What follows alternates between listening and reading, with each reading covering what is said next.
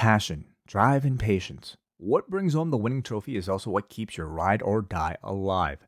eBay Motors is everything you need to maintain your vehicle and level it up to peak performance. From superchargers, roof racks, exhaust kits, LED lights, and more, whether you're into speed, power, or style, eBay Motors has you covered.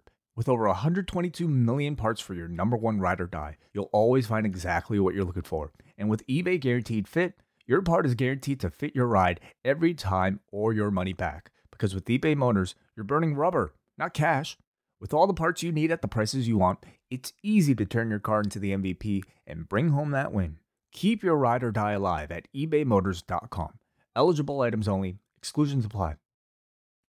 Welcome to Post Wrestling's Wrestle Kingdom 15 Primer. I am John Pollock, and joining me, Wai Ting and WH Park to navigate through two nights of New Japan at the Tokyo Dome, a pair of events that the three of us attended earlier this year. We will not be going this year. WH was like, I'm done. I'm moving away from Japan. Now back property of Canada. WH, thank you very much for joining Wai and I. Oh, thank you for having me. See, I was gonna, I was gonna do some Japanese greeting, but you, you've ruined that, John. But it's okay.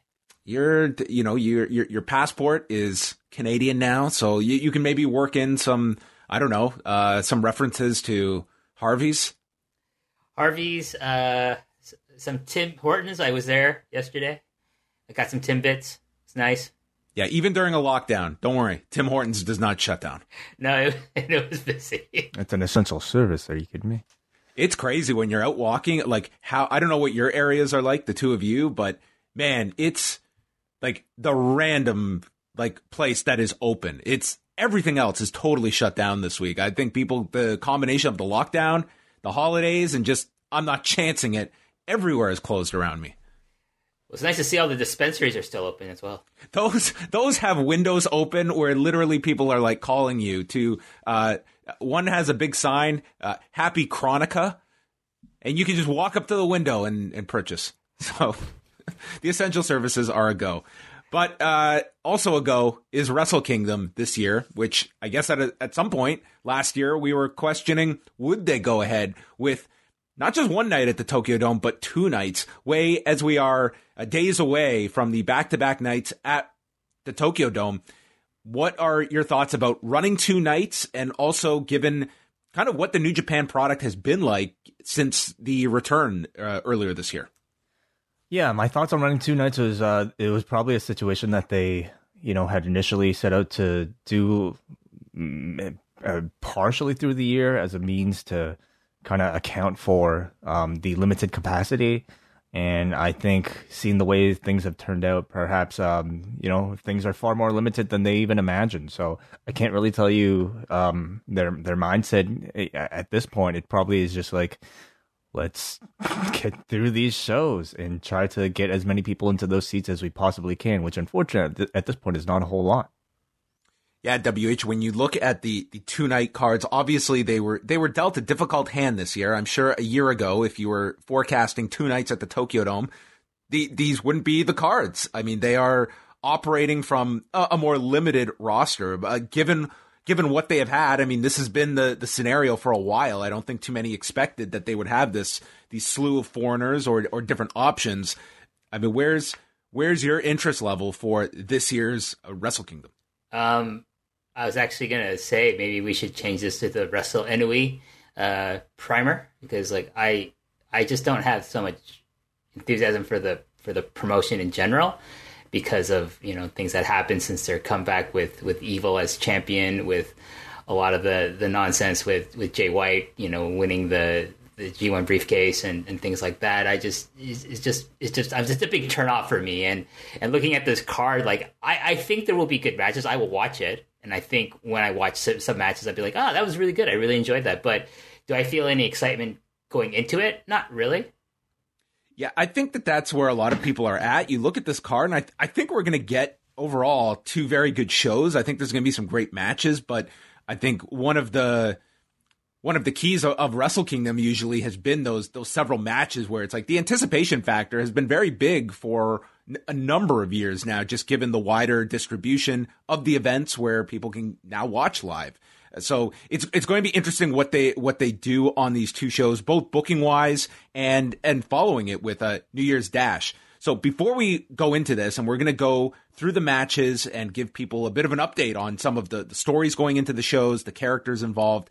Uh, next week, our coverage of Wrestle Kingdom 15, we will be doing shows on Monday and Tuesday for members of the Post Wrestling Cafe, all levels of the cafe will have access to our post shows as Wai and I will be reviewing each card um, pretty much right after they conclude. I will be watching these live. I don't know how I will be watching these live, but somehow this is going to be the ultimate test. I think that this will be tougher than trying to read 50 books in a year. And, and like that other task, I'm sure you'll uh, over exceed expectations. I don't so. know that that Legends Night in the middle is going to be the real. That, that's going to be the make or break Wai. As long as these Wrestle Kingdoms aren't like ten hours long, you know, past the expected five hours. That is a great point. That I hope they actually take from WrestleMania. That the two nights we get more condensed shows, and I I would say WH that that's probably the case. I don't think we're going to get a marathon show either of these nights. I, I think they should be capping these at maybe just over three hours per night.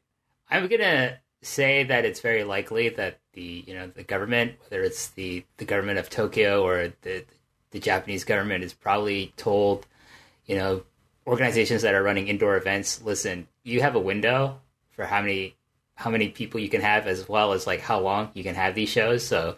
I, I think they're probably going to cap them at like maybe two and a half hours at tops. Like I'll be surprised if it goes into three. To be quite honest, like looking at this card, I I can't see this being a three hour show.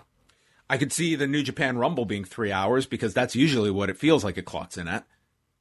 well, yeah, because it's going to be full of fucking geeks. Well, let's start off with night number one, and we're going to start from the bottom with the New Japan Rambo 22 man battle royal. And then the final four head off to night two as they battle for the prestigious certificate of King of Pro Wrestling claimant to start 2020. It's it had such a such a tremendous introduction in 2019. We're going to do it again in 2021. But I think what's most notable is that when you look up and down these cards about the absences, who is not represented on these cards, you're talking about Tomohiro Ishii, Minoru Suzuki, uh, Hiroki Goto, uh, even a Robbie Eagles, as well as you know your regulars that you would expect on a big show like a, a Togi Makabe, Sho Tanaka, who had a great year. So uh, Wai it feels like this is going to be where all the leftovers end up is going to be in this battle royal. And man, after the year he had, uh, like Ishii and Suzuki, I'll be very sad if this is where they are in this in this battle royal. It's um, somewhat unfortunate, but when you're talking about a show, I mean, when you're talking about two night card, I really don't understand how those two wouldn't be able to have some role for a singles match especially when you're talking about a show that's doubling up on a number of talents. And these aren't exactly people that I don't think are, you know, just just to be put on a card because they aren't draws. Um, John, like Minoru Suzuki was your wrestler of the year, and I have to imagine there are plenty of other people that feel a similar way. So it it does perplex me, and um, you know, who knows? Maybe they'll actually go on to win this King of Pro Wrestling thing, uh, at least this Rambo's to to go into night two. But um, it does seem like a diminished role for several of these talents. WH, do you look at it that it ultimately this year, given the the limitations, that they were either going to go with this Rumble or they were going to go with that that never six man gauntlet that has become a staple of these cards, and they just went with the Rumble, and that is where they're going to fit everyone onto the show. Um, I, I think it was probably easier to do the the Rumble instead, just because I think you could probably book it so that you know there's maybe three four people in the ring at the same time and hopefully no more than that. And then whereas like you know with the the six man gauntlet it's just going to be like six six six all like throughout the whole thing until like there's a winner. It's probably easier to manage in terms of how many people are in the ring at the same time. Uh, do you do you look at this as any kind of opportunity that with the king of pro wrestling uh, title that they introduced that could you see them going a different direction with this thing? Like we we went the comedy route with Toru Yano, and is always going to have his spot on the shows. That you, you could go a different direction with this with some other performer in the new year and get it away from more, more of the comedy based matches. Could you see? Could you see them putting this on on someone serious going into the new year? Um, they could put on someone serious, but I think it'll always be a, like a comedy gimmick. It, it'd be like if you put the twenty four seven title on like I don't know who's who's actually serious in the WWE. If you put it on, I don't know, like Grotus. uh, Grotus, he's a fucking joke. So that's not uh, what I would call a serious wrestler. Uh, say you put it on uh, Kevin Owens. You put the twenty four seven on Kevin Owens. The thing is, like that that thing would drag Kevin Owens into the comedy route, and so no, I don't think they'll put it on anyone serious. Like my my prediction, if you want it right now, uh, first of all, I just wrote who gives a fuck, but probably Yano, Fale, Honma, and Chase Owens are probably your final four that are going to go into the uh, the match on the night two there. Do you have any prediction Wai? Have you put much thought into this? I will. I will admit that I, I, I was more stunned when I was looking up like who is not booked on this card that probably ends up in this rumble and realizing, my God, there's a lot of like key guys not booked on this show. Yeah, um, honestly, I, I, agree with WH. I think it'll continue to be somewhat of a comedy based undercard championship, and as a result, I can't really see somebody like a Tomohiro Ishii winning it. Um, so I feel like it'll probably stay within that range. Fale seems as good of a pick as really any. Yeah, and I guess I, the the only other notable thing is will, will we get any any legends, any cameos in, in this in this rumble, or there are just so many unaccounted uh, talent on the roster that that's to make up the match. We will see, and how it it's going to be a very anticlimactic ending when we get to the final four, and it just ends. I'd just be glad that it ended. To be Well, honest with you, I mean, hey, I'll be happy uh, with with less is more because sometimes these rumbles go like thirty plus minutes, and man, can they drag. On to the show itself.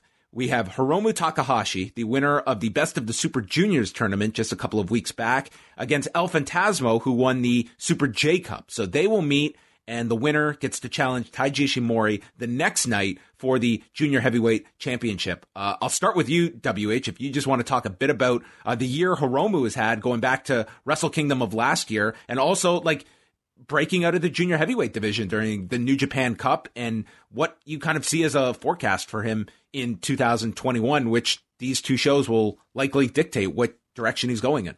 well, I mean, he was like my MVP for for Japan. Like as I was, I was on the Eastern Lariat podcast on their year end show, and we we picked our, our different MVPs. And you know, Dylan Striga picked uh, Go Shiozaki, and it's a great choice. But I, I I just felt like Hiromu Takahashi just had this amazing year, starting from his his comeback at the Tokyo Dome, and then leading into like through the through the, the Japan Cup and through his junior heavyweight title matches, and then through the BOSJ, I thought the best of Super Juniors was surprisingly very compelling this year.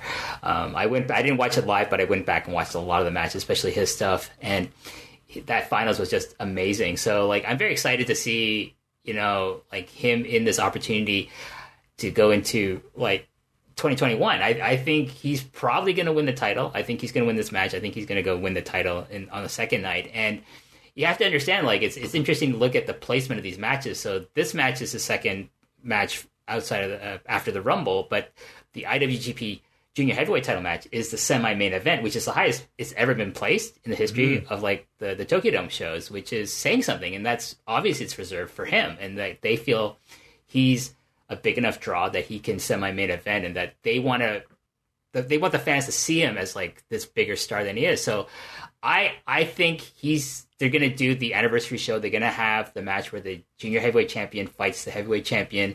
So it's gonna be Hiromu versus either Naito or more likely, in my opinion, Ibushi. And no, don't say what about JYWH? He's not winning the title. So that's what I think they're gonna go with is like this match with him as the junior heavyweight champion taking on you know the heavyweight champion, and then that's gonna be like kind of okay.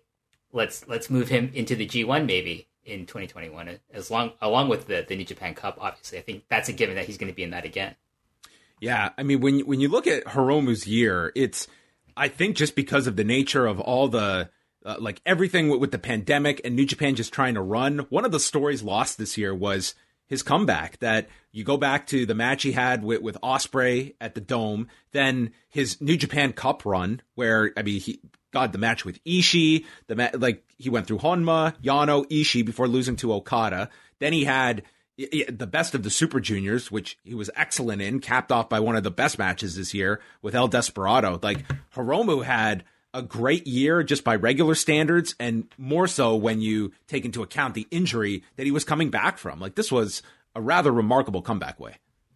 Hundred percent, yeah, and somehow that kind of gets lost in sort of the, the discussion at this point because it feels like he's almost never been away because he hasn't really missed a beat at all. In fact, um, completely, I think lived up to so many expectations about what he can be, and I agree with a lot of what WH said about uh, the layout of next year's Hiromu Takahashi run. Um, I don't know if how you know it felt like this year was be his graduation from that uh, junior rank, but at the same time, I think you know the the the the the end picture of him holding that big champion uh, championship like uh, you know triumphant win over uh, Taiji Ishimori at the end, uh, perhaps too good to to give up at this point. So, um, I definitely think he'll probably win this one and then move on to win the next one as well. Last one on on the junior heavyweights, WH is like, do you feel that there is a mentality? And I know that that Will Ospreay goes against this that they don't want to create the precedent that moving from junior heavyweight to heavyweight is this graduation that junior heavyweight in, and of itself is this is this mountain for these junior heavyweights to climb. And you don't want to teach your audience that once you reach that pinnacle then it's on to the heavyweight division that it almost like lessens the junior heavyweights.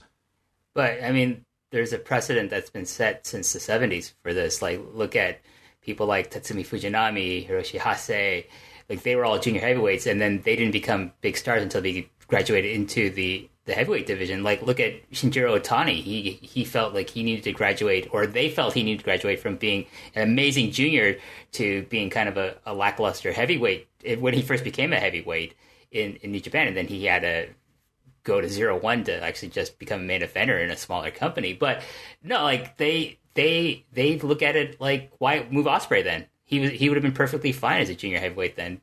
So no, I don't believe that. You know the the, the talk like oh it's we we don't have a division they're all stars. No, you have to be a heavyweight to be a main event star to be a headliner to make more money in that company. We'll move up to the IWGP Tag Title match with uh, Taichi and Zack Sabre Jr. against the Guerrillas of Destiny. Uh, what we're all here for.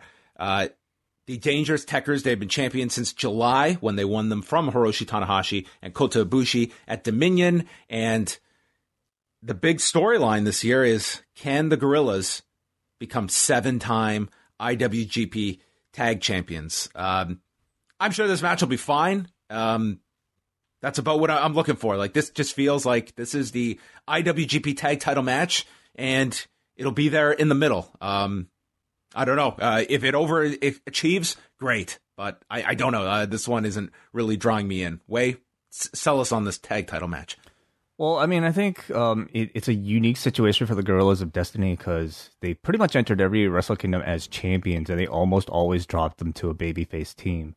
This year, they're going in as challengers after winning their first tag league, and they're facing another heel team. So it's a bit more tricky to you know understand really what the what the end goal seems to be here, but I get the feeling that it could be the guerrillas, you know, like trying to be be positioned as sort of like a going for somewhat of a first in winning the championships at Wrestle Kingdom.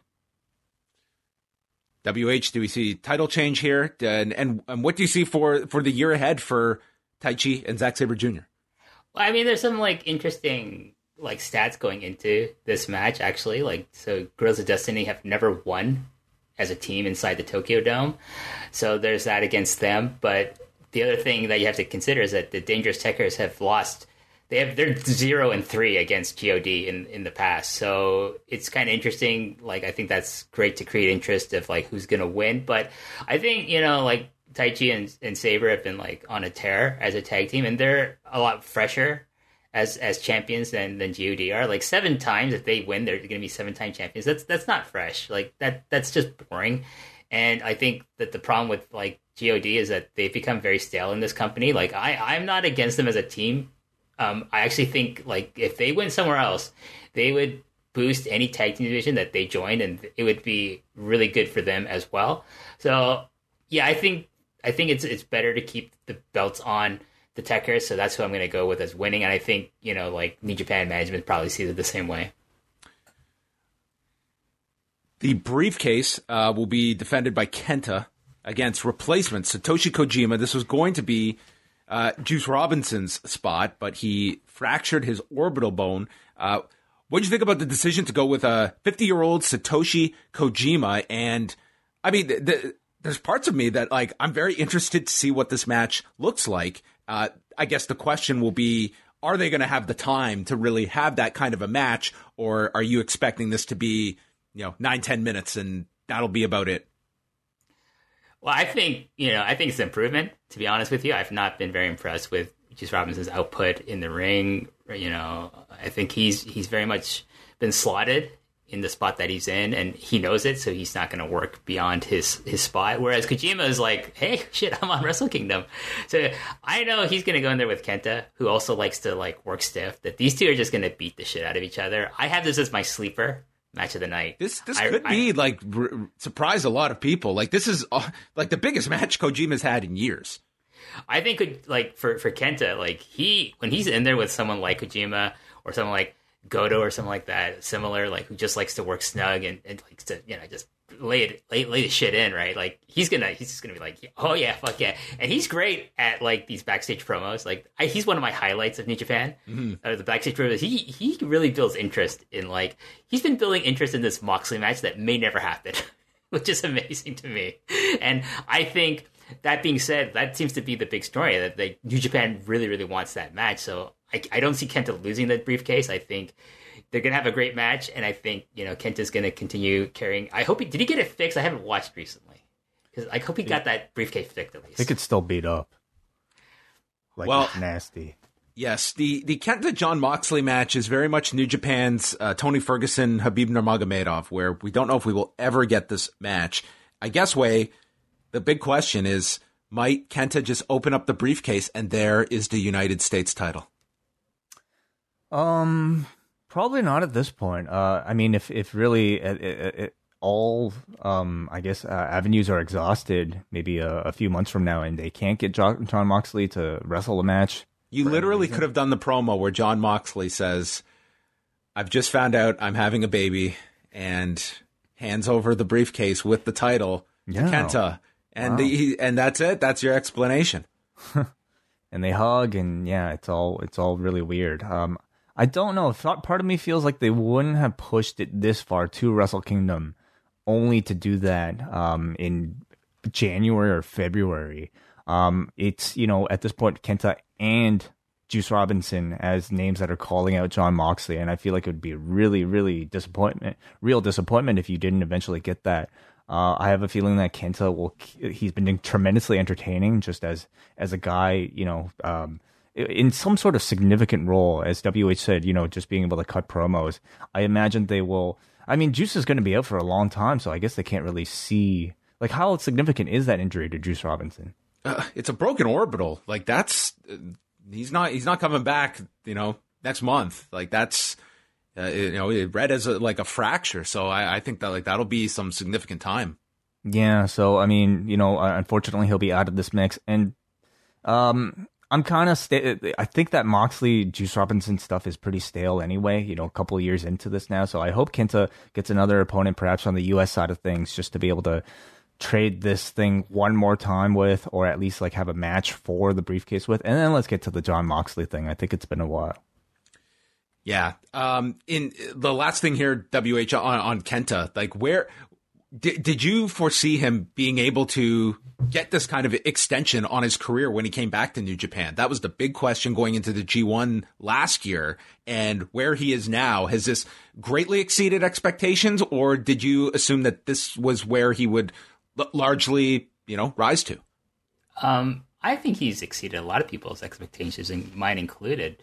Um, his return to to Japan uh, in New Japan Pro Wrestling was like had kind of like its peaks and valleys. Like I thought he did really well in his first G one uh, for the most part, but then like he kind of floundered for a little while, and then uh, I liked the, the program he had with Naito earlier this year. You know, following Wrestle Kingdom, and he seemed to be like really poised. And then you know the, the lockdown in Japan happened, and he he was stuck over in Florida with his family, and he just was able to return now. But like I think he's one of the highest be honest with you, like you know from his wrestling, I think he's been really good in the ring, like considering all his physical limitations and his promos. Like he's just one of the most compelling characters. Like he, to me, he's like one of the he's like one of the few heels in that company that I feel is like actually a good heel and not some you know buffoonish cartoon character. Um, so I, I see 2021. I'm excited to see where he goes. I do hope he gets the match with with Moxley. Like if I'm New Japan, even if it's on fucking Dynamite, just do it and just just say we just want to show the footage on New Japan World. Okay, that's all we want to do. We, we want that title back, and we want the match with Moxley. And just just you can have you can have him on you know Dynamite to, to, to do title switch or whatever. But you know, like I'm I'm hoping for like maybe I IC title challenge. Like hope they break up the double title, and then you get to see Kenta going for the IC title. Maybe he can hold that. I think he'd do great with that belt. Hiroshi Tanahashi will take on the Great O-Khan in uh, the former Tomoyuki Oka's biggest match of his life. Um, he began training at the at the dojo back in 2015, and then started the next year. This guy was recruited as a as a heavyweight uh, amateur wrestler uh, in university when he got signed. Then went on his big excursion to the UK, where we were introduced to the great O-Khan.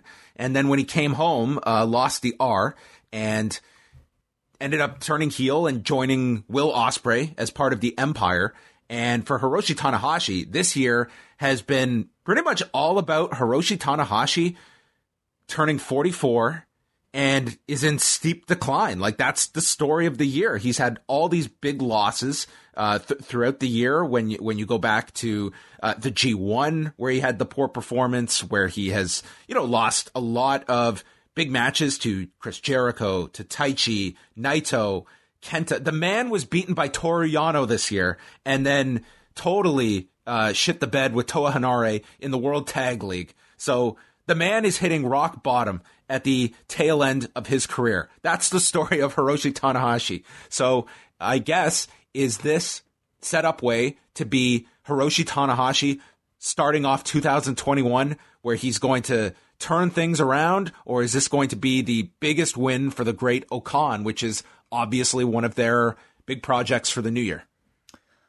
Um, you know, like seeing New Japan like attempt these things in the past, you know, giving a big Wrestle Kingdom shot to somebody just coming back from excursion. Um, I think it really can go either way. Personally, I think you can't have Great O-Khan beat Hiroshi Tanahashi. I just, I just don't think the guy is really ready for that spot. Uh, despite you know the spotlight here, I think you're at least maybe a, you know, maybe a few years away, or at least just uh, some character reiterations away from this being a compelling enough storyline. Even if he did beat Hiroshi Tanahashi, I don't think automatically the audience will start to take this guy as any sort of like believable threat. Um, you know, the the 44 year old thing, I think at this point is really just like Tanahashi's gimmick. I mean, you see the guy walk around, he clearly looks past his prime, but in that same sort of like uh limitation comes great ability to tell story, especially for a guy of his talent and his ability. So, uh, you will probably continue to, you know, see him like get his knees all uh, messed up throughout the match and, and try to try to sell them uh, as expertly as he can, but only to come back come out with the victory at the end of it all. So it's his only Wrestle Kingdom match. Um, I think he ends with a, a, a happy ending. Where were you, WH, on on Oka pre excursion? Uh, I, I, think these these gimmicks that they've come up with between the Great O-Khan and Master Wato have been terrible. Um, Great O-Khan, since he's come back, has done nothing for me. This is another big spotlight for him, but I I still just look at him as like the muscle behind Ospreay that to me has not been able to uh, break out of that that kind of spotlight. I, I think this is too much too soon for him, but we will see what happens uh, in, in, this one. Like where is the Great O-Khan the guy you'd be getting behind? Would he be one of your on your short list of names to be developing? Well, I, I think this is kind of a work in progress. Obviously, I think them going from like the, the baggy pants that he's wearing to like to trunks to kind of more play up like kind of his his amateur legit background is is a good sign. Um, I, I think they're gonna like tone down probably like a lot of the screaming and the the you know the, the references to you know Killer Khan down the line, where it's probably just going to be you know something that he does once in a while. Um, I can see like 2021 being like a transition year for him as a as a character and as a performer in the ring. Um, I'm not huge on him, but like you know, obviously it's been reported that like Kidani, the head honcho of New Japan, is like very very high on this guy. He has been since like his days as um, as a, as a young lion, and so like I, I think there's there's like a lot of promise in him. Like not necessarily as the Great-O-Khan, but like maybe as a more more of a character that's closer to his amateur background. Um, that being said, uh, he's getting a huge push. I think this is a really good sign for him that he's getting this spot with Tanahashi. You you just don't give that to anyone, and like Tanahashi, I don't think gives that to anyone. Like so, he sees something in this guy. But you know, like like you're saying, John, like he's had Tanahashi's had this like year where he's just like getting decimated, and he's like you know think, oh, he's done, he's done. But that's his that's his story been like that's what his story has been for like the last two three years. It's like oh, he's out, he's done, and then he comes back. I think they're looking at Wrestle Kingdom as like the start of his comeback, another another one of his comebacks for 2021. I think he's going to win um, with against O-Khan. I think he's going to have a good match with the guy. Like we'll see. This is really where O-Khan is. I think that the main purpose is to show what what can this guy do in a high profile match. Can he step up? Can he deliver the goods with with one of the best in the world, even at the age of 44? And and we'll see. And I but I think you know it's Tanahashi's night, and he's going to get a, as best a match as he can out of the you know, a Great-O-Khan, and then uh, he's going to have a, a, nice little, you know, start to 2021. Yeah, and uh, I think like one thing you do see in in the booking with New Japan, like with Gedo, is that when he when he singles out who are going to be his big projects, it's not so much this guy's going to be a star this year. It's who's going to be my biggest stars in 2024. I think like they also have that that long view of things that you know where people might feel that a a evil or a Jay White is not where people want today. That they're also looking at well, who are our options and and age is a factor here. That okay, I need guys that are you know by the by the time they're we're looking three four years down the road who are going to be those th- those pillars of our company and the ones he picks. You you can certainly criticize who he picks, but I think it's also not looking at who's going to be a star today. With the Great-O-Khan, we'll see. Um, I'm with you. I, I, think the character is ultimately, hopefully, short lived, and he can evolve into something else. Just, just on that note, I think just look at Naito. Like even his, like when he first returned as like the you know Lij version of Naito from mm-hmm. Mexico. Mm-hmm. Yeah, it's a very that that, ver- that version of Naito of Lij Naito is very different from the Lij Naito we have that won the title last year and has been like, this year and has been like like the the biggest star in Japan for the last you know two years since he became a babyface, and usually that's what happens. Like when they become a babyface is like when they become like a bigger star and become like the kind of wrestler you can envision being like, oh, he belongs in the IWGP title picture. Second from the top, Kazuchika Okada versus Will Ospreay. These two had uh, a, a, very famous match now in hindsight back in 2015 when New Japan and uh, Rev Pro held their Global Wars show. And this opened the door for Will Ospreay to get into New Japan, joining Chaos, and they had they have had several singles matches, which Okada won all of them. Uh, he was three and zero oh against Ospreay, and then Ospreay turned on Okada this past October at the G1, forming the Empire and finally defeating Okada. So this is, I would say, of the big matches this year. This is right near the top, and will probably be like I, I think like it's it, this one should get a lot of time, and I, I think everyone's expecting like if this is not a early match of the year contender, it's going to disappoint. It's a very high bar way. Absolutely, yeah. Um, you know, as you mentioned, it's not the first time these two have met, but it is the first time they'll have met as single stars with Will Ospreay in this full-on heel incarnation, and I, I'm really excited for this one. I think you know Will Ospreay's done really well as leader of his stable. It, to me, like it is one of the fresh, bright spots of the current New Japan landscape that I think uh, you're barely scratching the surface of yet at the moment. And I really see this as sort of a, you know, a, a continued building of that entire thing. Um, it's I honestly perhaps maybe one of the deeper stories of all the bouts on both shows. You know, you have Will Ospreay here claiming that Okada has been holding him down for years. Relatively simple story, but in that it's also you know a former sibling rivalry and now a younger brother trying to overshadow uh, or step out of the shadow of his uh, of his uh, sorry the younger brother stepping out of the shadow of his older brother. So uh, I'm excited for this one. WH, um, where where do you see the, this this direction going? Um, especially with uh, the the Empire and how they have uh, placed Will Ospreay into this prominent role.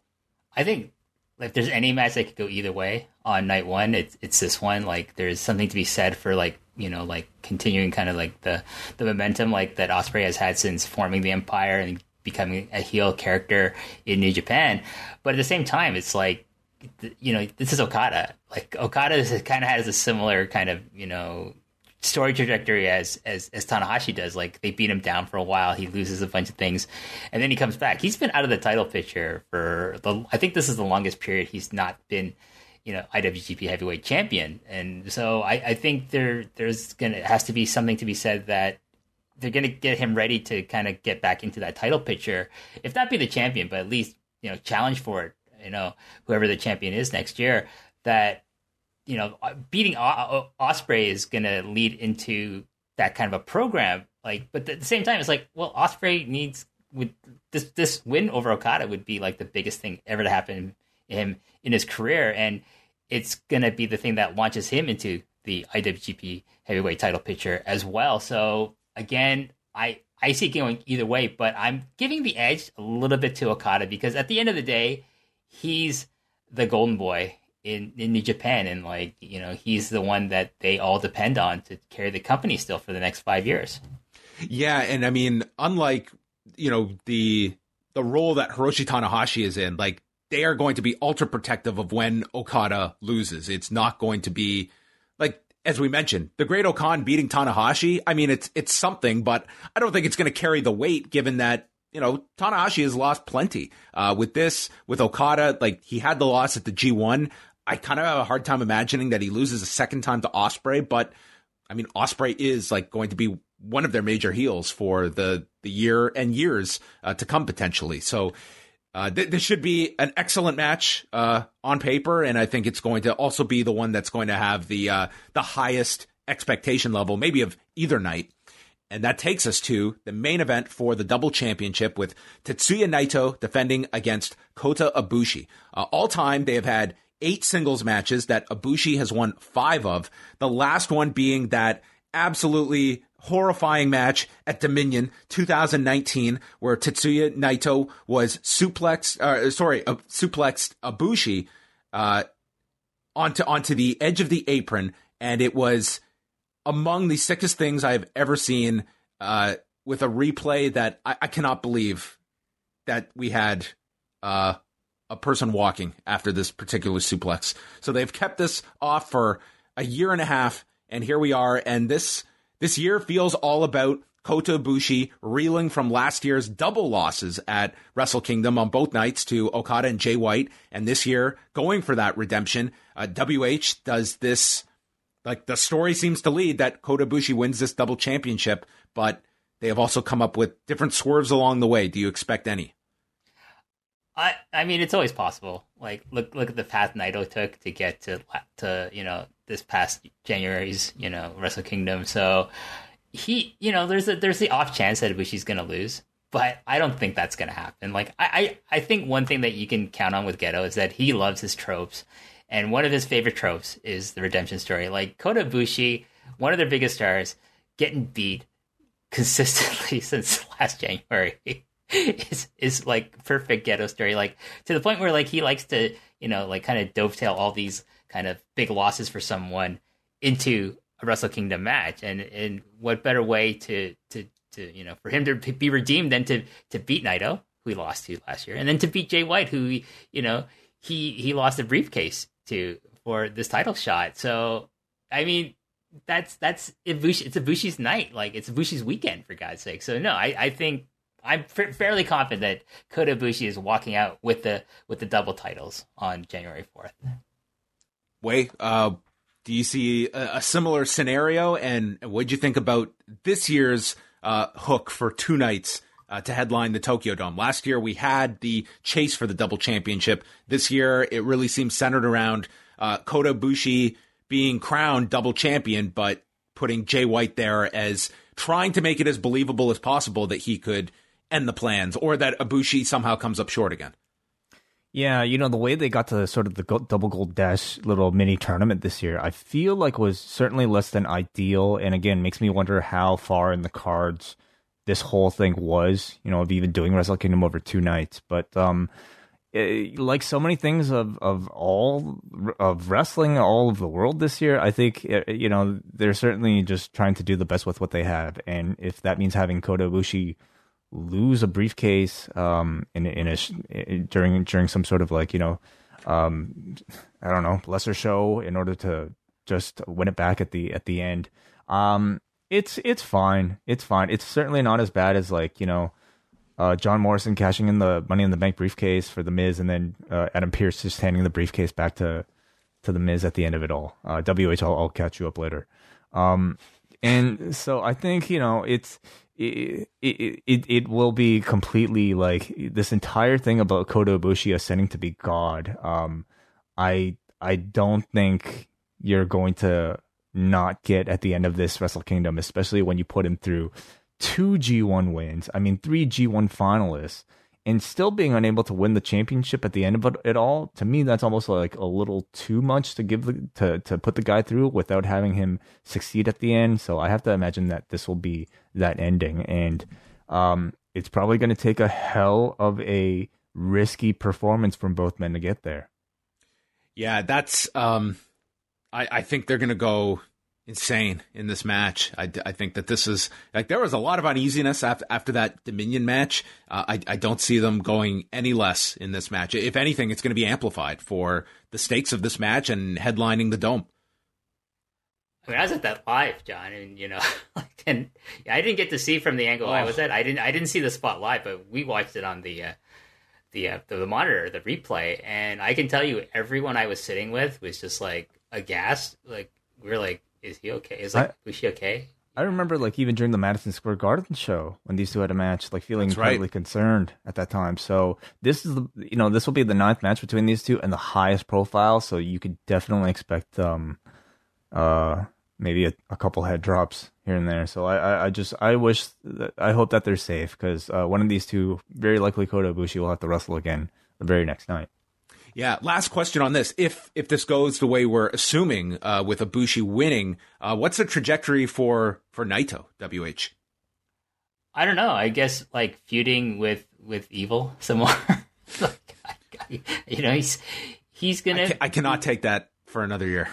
I think he's gonna be put not not on the back burner, but like you know, kind of face down. Like whereas I think Okada's going to kind of rise rise up the ladder a bit, whereas Naito's going to be kind of upper mid card, mid card, and then like get him ready. But also you, you got to keep in mind like Naito's like you know how I forget how old he's he's in he's forty close to 40 or over and he's got like shit knees now like his his knees are in terrible condition so i think he's probably gonna you know they probably phase him down a bit maybe maybe i wouldn't mind putting him in a tag team with like Shingo or or even like SANADA or something like that, make them tag champions or something like that, and then you could give him a bit of a break, and then you know phase him back into the title picture. But like the thing is with like Naito, just being in a program with him makes you. You know what I mean? Like he's one of those guys that doesn't need the belt anymore. Like he can just be Naito, and you can feud with Naito, and and it means something. It's like feuding with Okada and Tanahashi. He's in that stratosphere where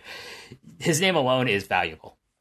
Yeah, he he's 38, but to your point, like he is, you know, uh, on top of like the major knee surgery he had, that was eight years ago. I mean, he is just, you know, beaten his his body down by 38 at this point. Um, I, I would very much like to see, and I'm not expecting it in this match certainly, but to me, it's like the 35 minute main events from, from Naito. To me, I, I just think he would have gained a lot more if he just had kind of like your your 18 to 22 minute main events. I think he is custom made for that pace because the the longer pace matches with Naito, I, I found to be very tough this year.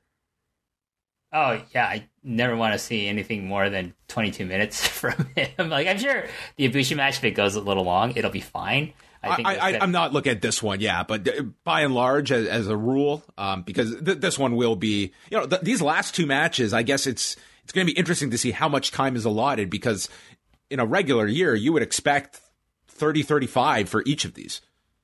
Yeah, definitely. We'll, we'll see. Like again, I I do think there's probably time restrictions placed on New Japan by by the building and by by the government. So, so that takes us to night two, and it's going to be two Stardom Dark matches this year, as opposed to the one we had uh, this past year. So the first one uh, features uh, Saya Kamitani, Azumi, and World of Stardom champion Utami Hayashishita representing Ke- Queen's Quest against Maika, Natsupoi, and Himeka, as well as Mayu Iwatani and Tam Nakano against Syuri and Wonder of Stardom champion Giulia. Uh, so WH, to our knowledge, like these will not be available on New Japan World. Um, maybe they pop up on Stardom World at, at, at, some point. And I guess as you look at this, is like what is the value that Stardom is getting out of this beyond you know that fans are going to see this live. Um, what do you, what do you see as like this relationship? Like, will will this evolve, or is this kind of the extent of things that'll be dark matches on you know your yearly or maybe sprinkled out throughout the year on big shows.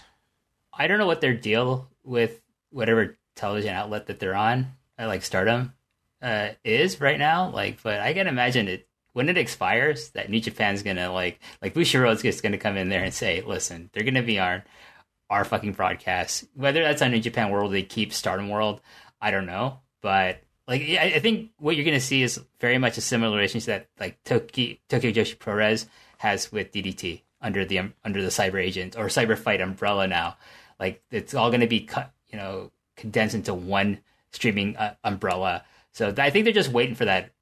This is probably going to be on hold until that happens, or they're probably just going to release some kind of DVD, Blu-ray down the line, like you know, five years in the making, like the best of stardom at the Tokyo Dome or something like that to maybe launch a stardom channel on, you know, like Bushiroad streaming, where the fuck it's going to be called. But that's, that's what I think that is. Like, it's on hold. This relationship is, is they get to get the exposure in front of these fans for these dark matches that we'll eventually see.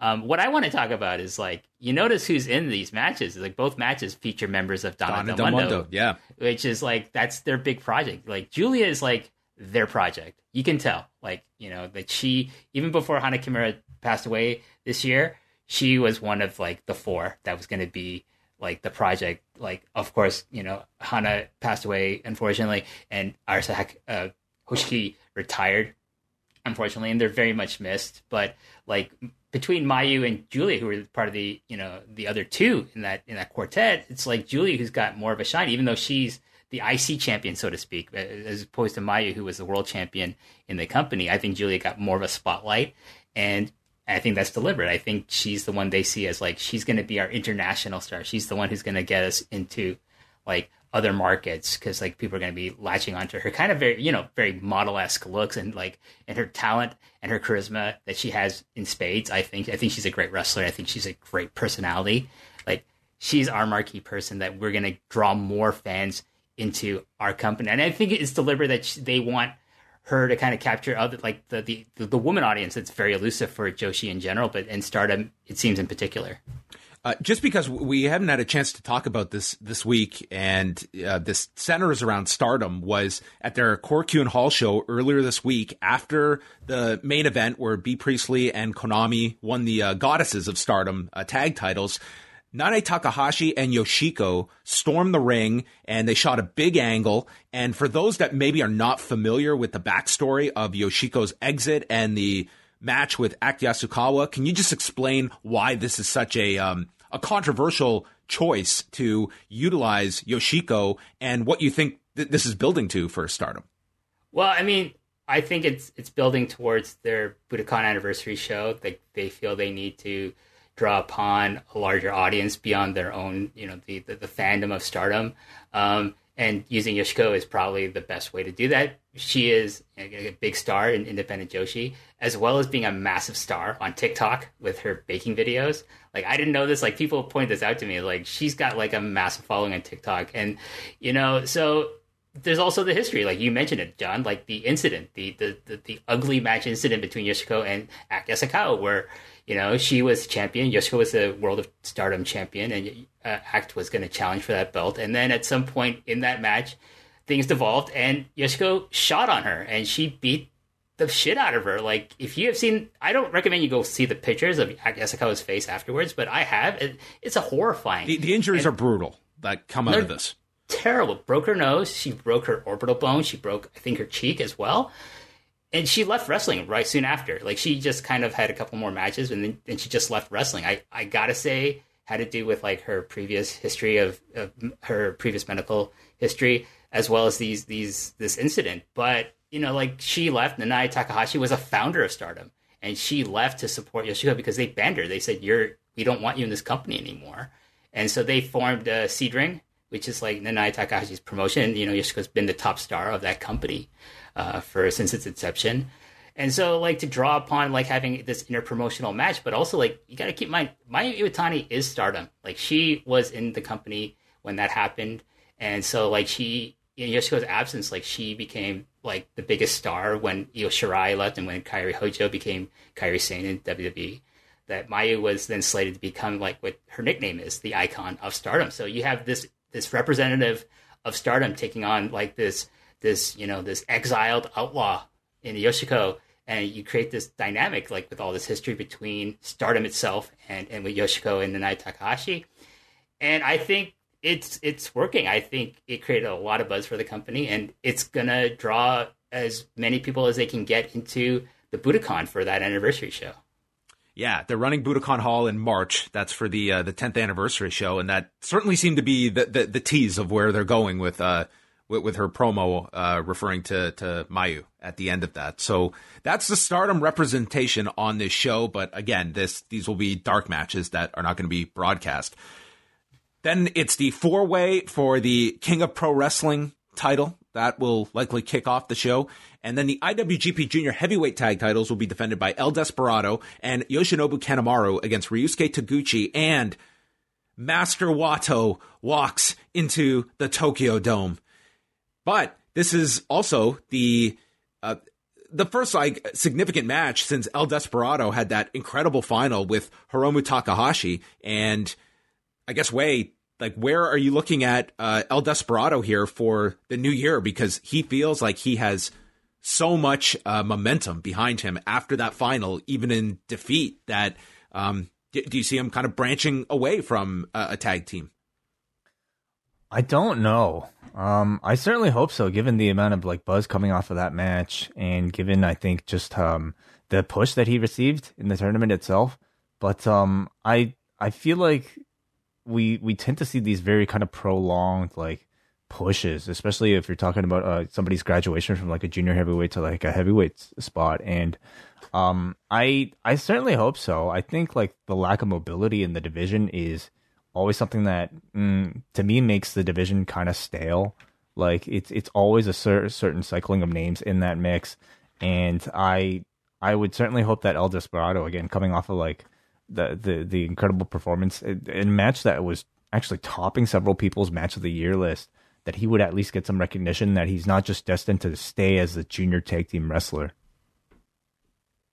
WH, uh, I, I think like this could be a really enter- entertaining match. Uh, you know, I I hate the Master Wato gimmick, but I love this wrestler because I thought he had so much uh, promise, and I think he's just so bogged down by this silly character that was funny for about a minute, and then we realized that this is this is what he's got to perform as. Well, I mean, here's the thing with like Desperado and Kanemaru are like low key one of the best tag teams in the world. I have enjoyed their output as a tag team.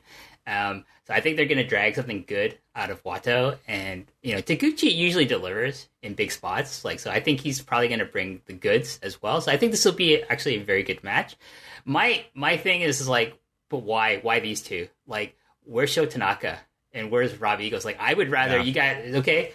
Rob Eagles doesn't have anything. Sho Tanaka doesn't have anything. They're both members of Chaos. They're both Chaos Juniors. Why not have them be in this title match? It would be much better. And I really think like Sho Tanaka is, is getting screwed. Like just like Suzuki's getting screwed and like Ishii's getting screwed out of good spots on this show, and he's gonna get regulated to this stupid Rambo on, on the first night. We're never going to see him for the rest of the for the rest of the two days, and it's just a shame. And like, I don't think Master Wato deserves it. He has shit the bed since he's come back. He has like in the ring. He doesn't he doesn't like this gimmick. You can tell his heart's not in rest into wrestling as Master Wato. So you know why reward him with a big spot? Give it to Sho Tanaka. Give it to Robbie Eagles. Make them. You'd have a way fucking better match. Well, it's uh yeah, Sho Tanaka to me was uh, you know they they put him there in the, in the New Japan Cup, but it it just seems since it's it's kind of like the, the the WWE solution when one guy gets injured in a tag team, like the other just sort of is put on hold until their partner's ready to come back. And I I think honestly, like you're at a point where Sho has like outgrown that that team. And yeah like not really represented here unless maybe he's going to be your your king of pro wrestling wh oh god i hope not. They'll give him a crown Listen, Yano's winning that because I have a theory that Gedo has run a huge fucking tab at Yano's restaurant that he has he has to pay off by giving Yano like some decent mid card spots.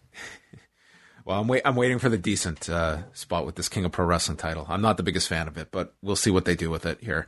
Shingo Takagi defends the never openweight championship against Jeff Cobb. This is uh, Takagi's second reign as champion after defeating Minoru Suzuki at Power Struggle. Uh, Cobb held this title for a month in 2019, where he beat Will Ospreay uh, at Madison Square Garden, but then lost it to Taichi the very next month. He has now aligned himself with Ospreay as part of the Empire. So um, another big opportunity for Jeff Cobb, where I think it's been it's been inconsistent. Like there's certain times where you're looking at him like this is going to be his blast off point in New Japan and doesn't quite deliver. And then there's others where you're kind of sleeping on him and he reminds you of, you know, just what a talent he is. But I, would say it's been an inconsistent run.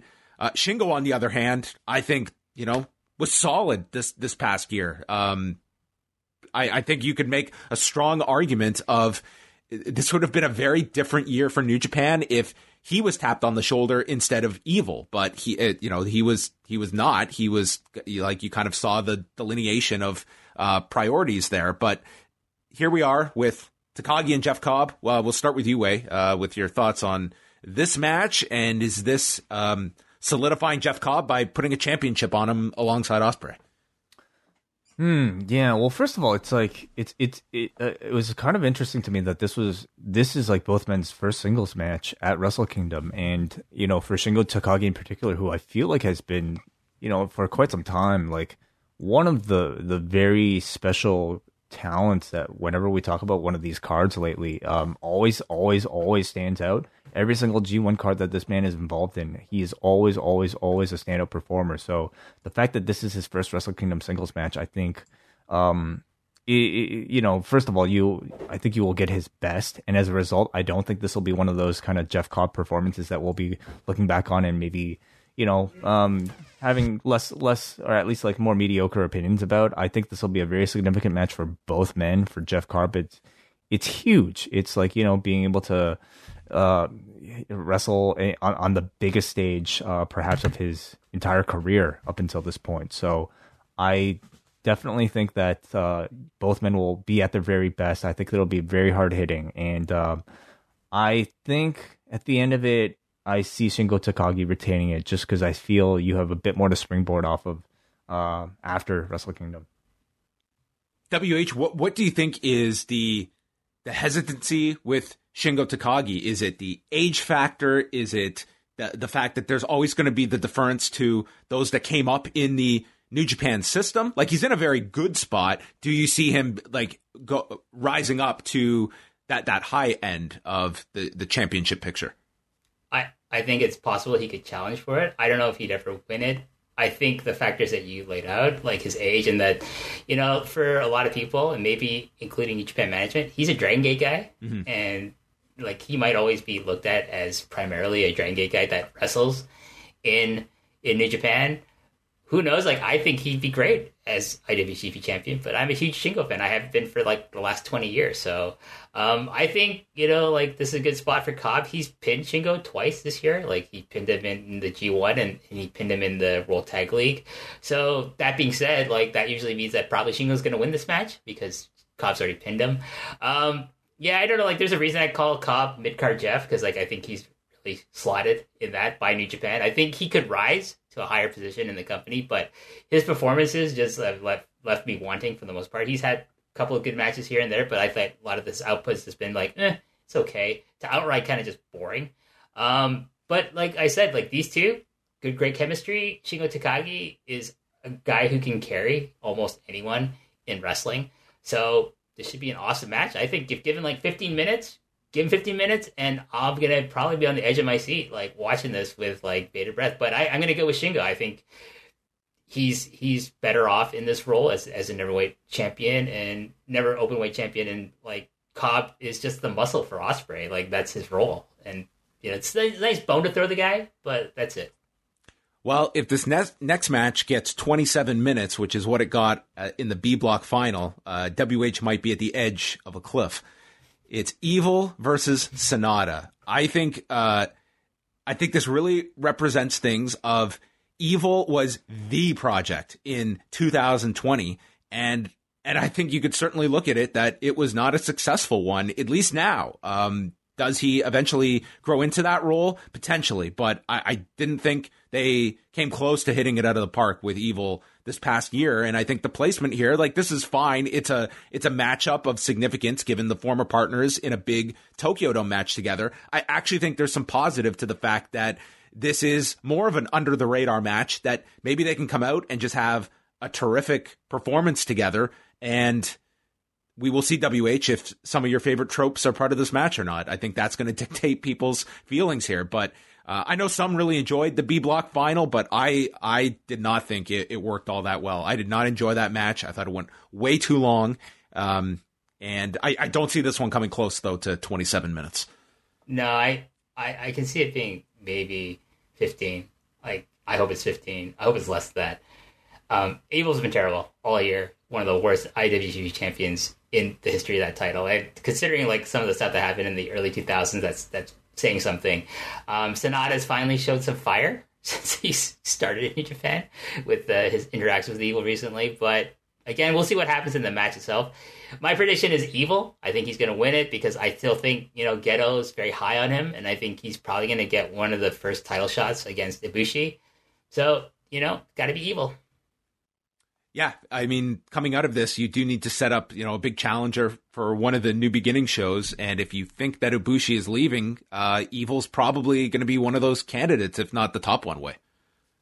Yeah, um, I just see, you know, up and down this card, you're getting a lot of babyface wins. So perhaps, you know, uh, an evil match, uh, an evil victory at the end of it all, maybe is is is due. I I just feel like, man, I, I look back at like this past year, and I think Sanada for I mean, he's always to me on the cusp of somebody who I think they're going to be escalating to that next level.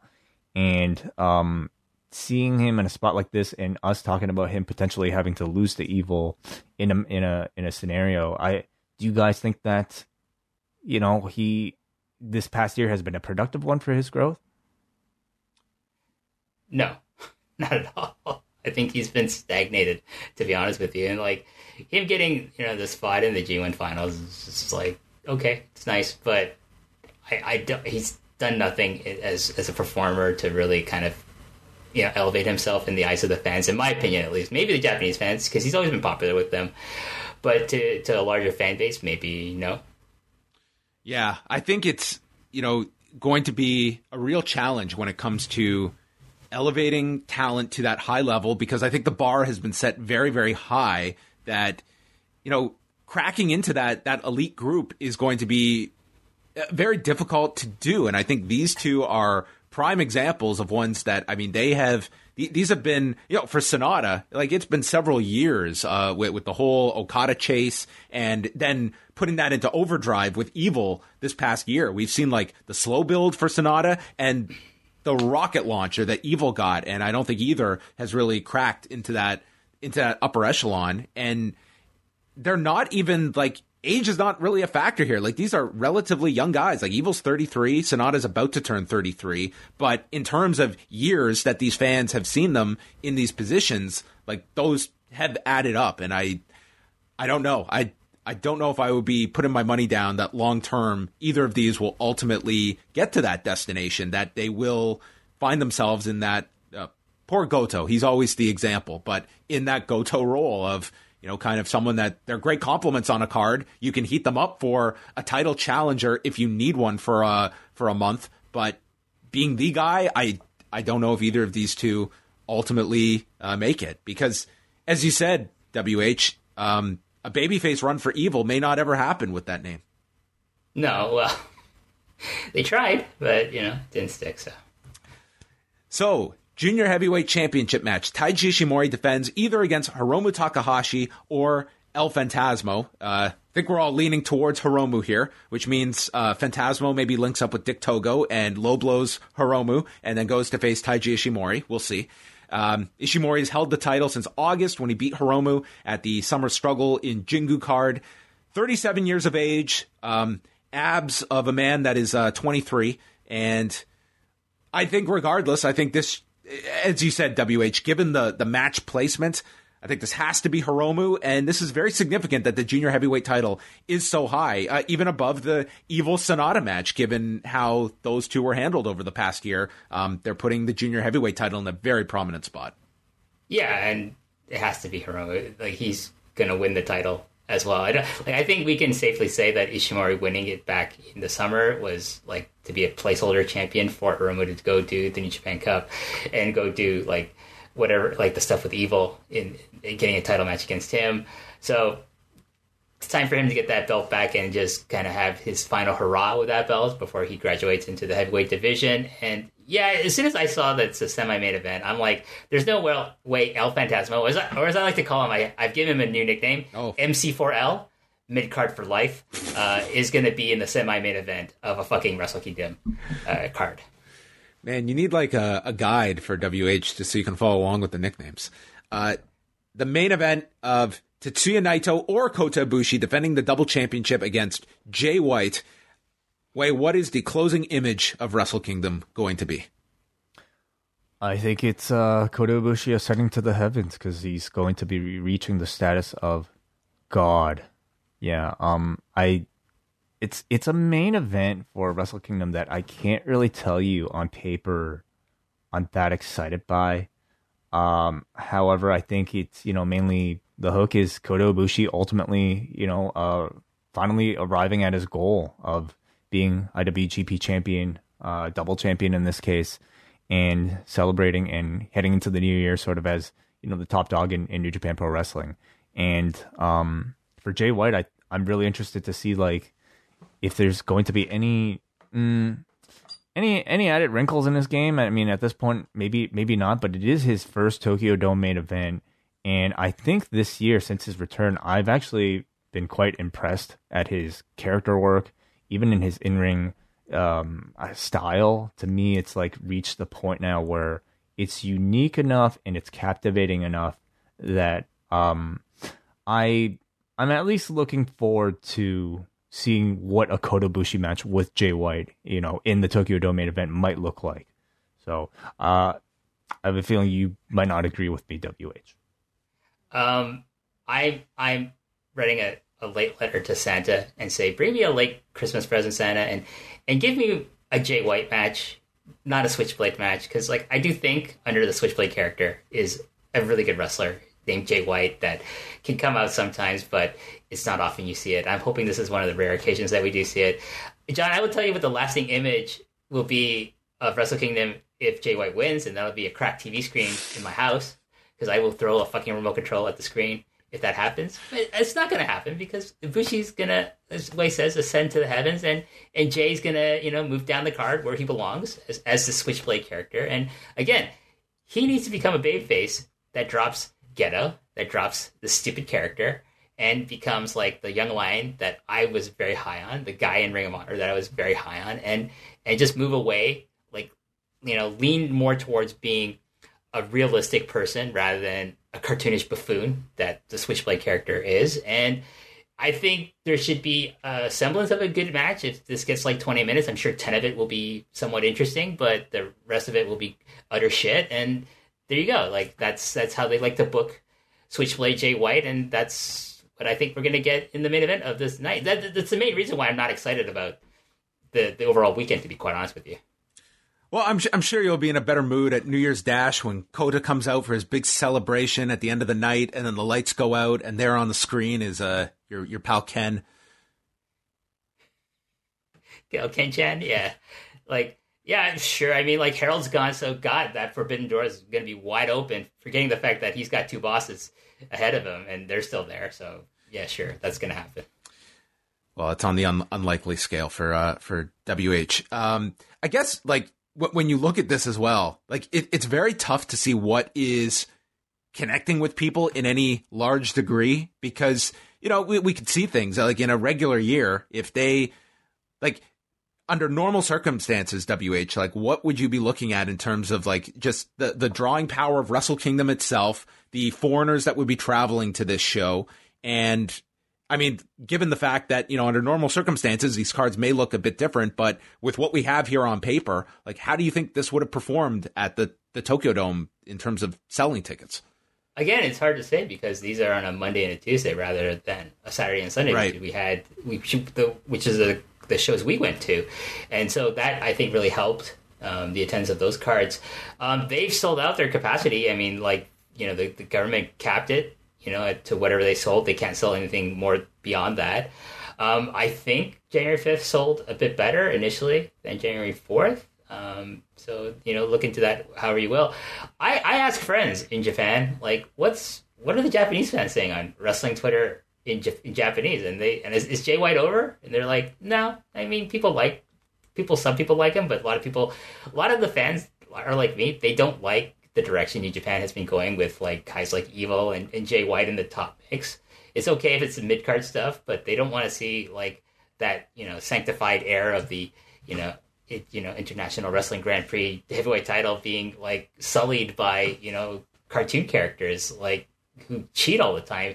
Like I, I don't think like, you know, the when when Muto held the belt, when he was Keiji Muto, he held the belt, it was great. When he was Muta, not so much do you know anyone that's like going to the show? Do you have any friends that are actually attending any of the shows? Uh, in my circle in Japan that that are wrestling fans, no, because um, they're all sensible and they don't want to get the coronavirus in a city that's recording record high numbers of infections like since the since October, uh, and it's just and there's no there's no let up in sight, and like the the response from both the, the city government, the prefectural government, and the federal government in Japan has been piss poor to say the least. So no, no one, no one I know is stupid enough to go to a live event in, in Tokyo. In theory, this should like help New Japan World that this year more than more than others. Like we we saw that effect that uh, WrestleMania had this last year, where that that network number went up significantly uh, w- with the two night deal. So I mean that that would be one interesting number to see, like what kind of impact New Japan World has for this year's uh, Wrestle Kingdom shows. But but you know, John, John, that being said, like you look at like attendances for anything at Korakuen Hall or even some of the bigger shows that New Japan has held, like you know, with the cap that they have on these shows, that they still do pretty well. Like visually, I'm like looking at these shows, I'm like, I am surprised every time I see any show in Japan that it has the number of people that it does. Yeah, and there's always going to be those people that are going to be willing to go to these. Like, I would not be comfortable going to a show now at all. I don't care what precautions are in place, but there's others that are, they want to go. And I think like you're always going to have that. Like, I feel like if, if tomorrow they announced that there were going to be fans at, at WrestleMania, there would be people lining up to, to go to that and probably a significant number. Definitely. I think you're going to see like you know nice visuals like as far as the crowd attendance goes in, in on both nights of Wrestle Kingdom. So yeah, that how visually do you think it's going to look Wai in terms of 5,000 people in a Tokyo Dome setting of how they kind of dress up the, the, the dome? Oh, I don't know. I think um, maybe a lot of tight shots. Um, I don't know how that. I don't know how you spread people. Like I don't know if they would get everybody to move down, you know, to the lower deck, uh, because otherwise it's just it's gonna look pretty damn sparse. And you know at this point it's like everybody knows what the story is you know like it's it, we've we've been watching a full year now pretty much empty arena wrestling. So is this going to be all that much of a you know distraction? Uh, i think that at this point we're all pretty much used to it.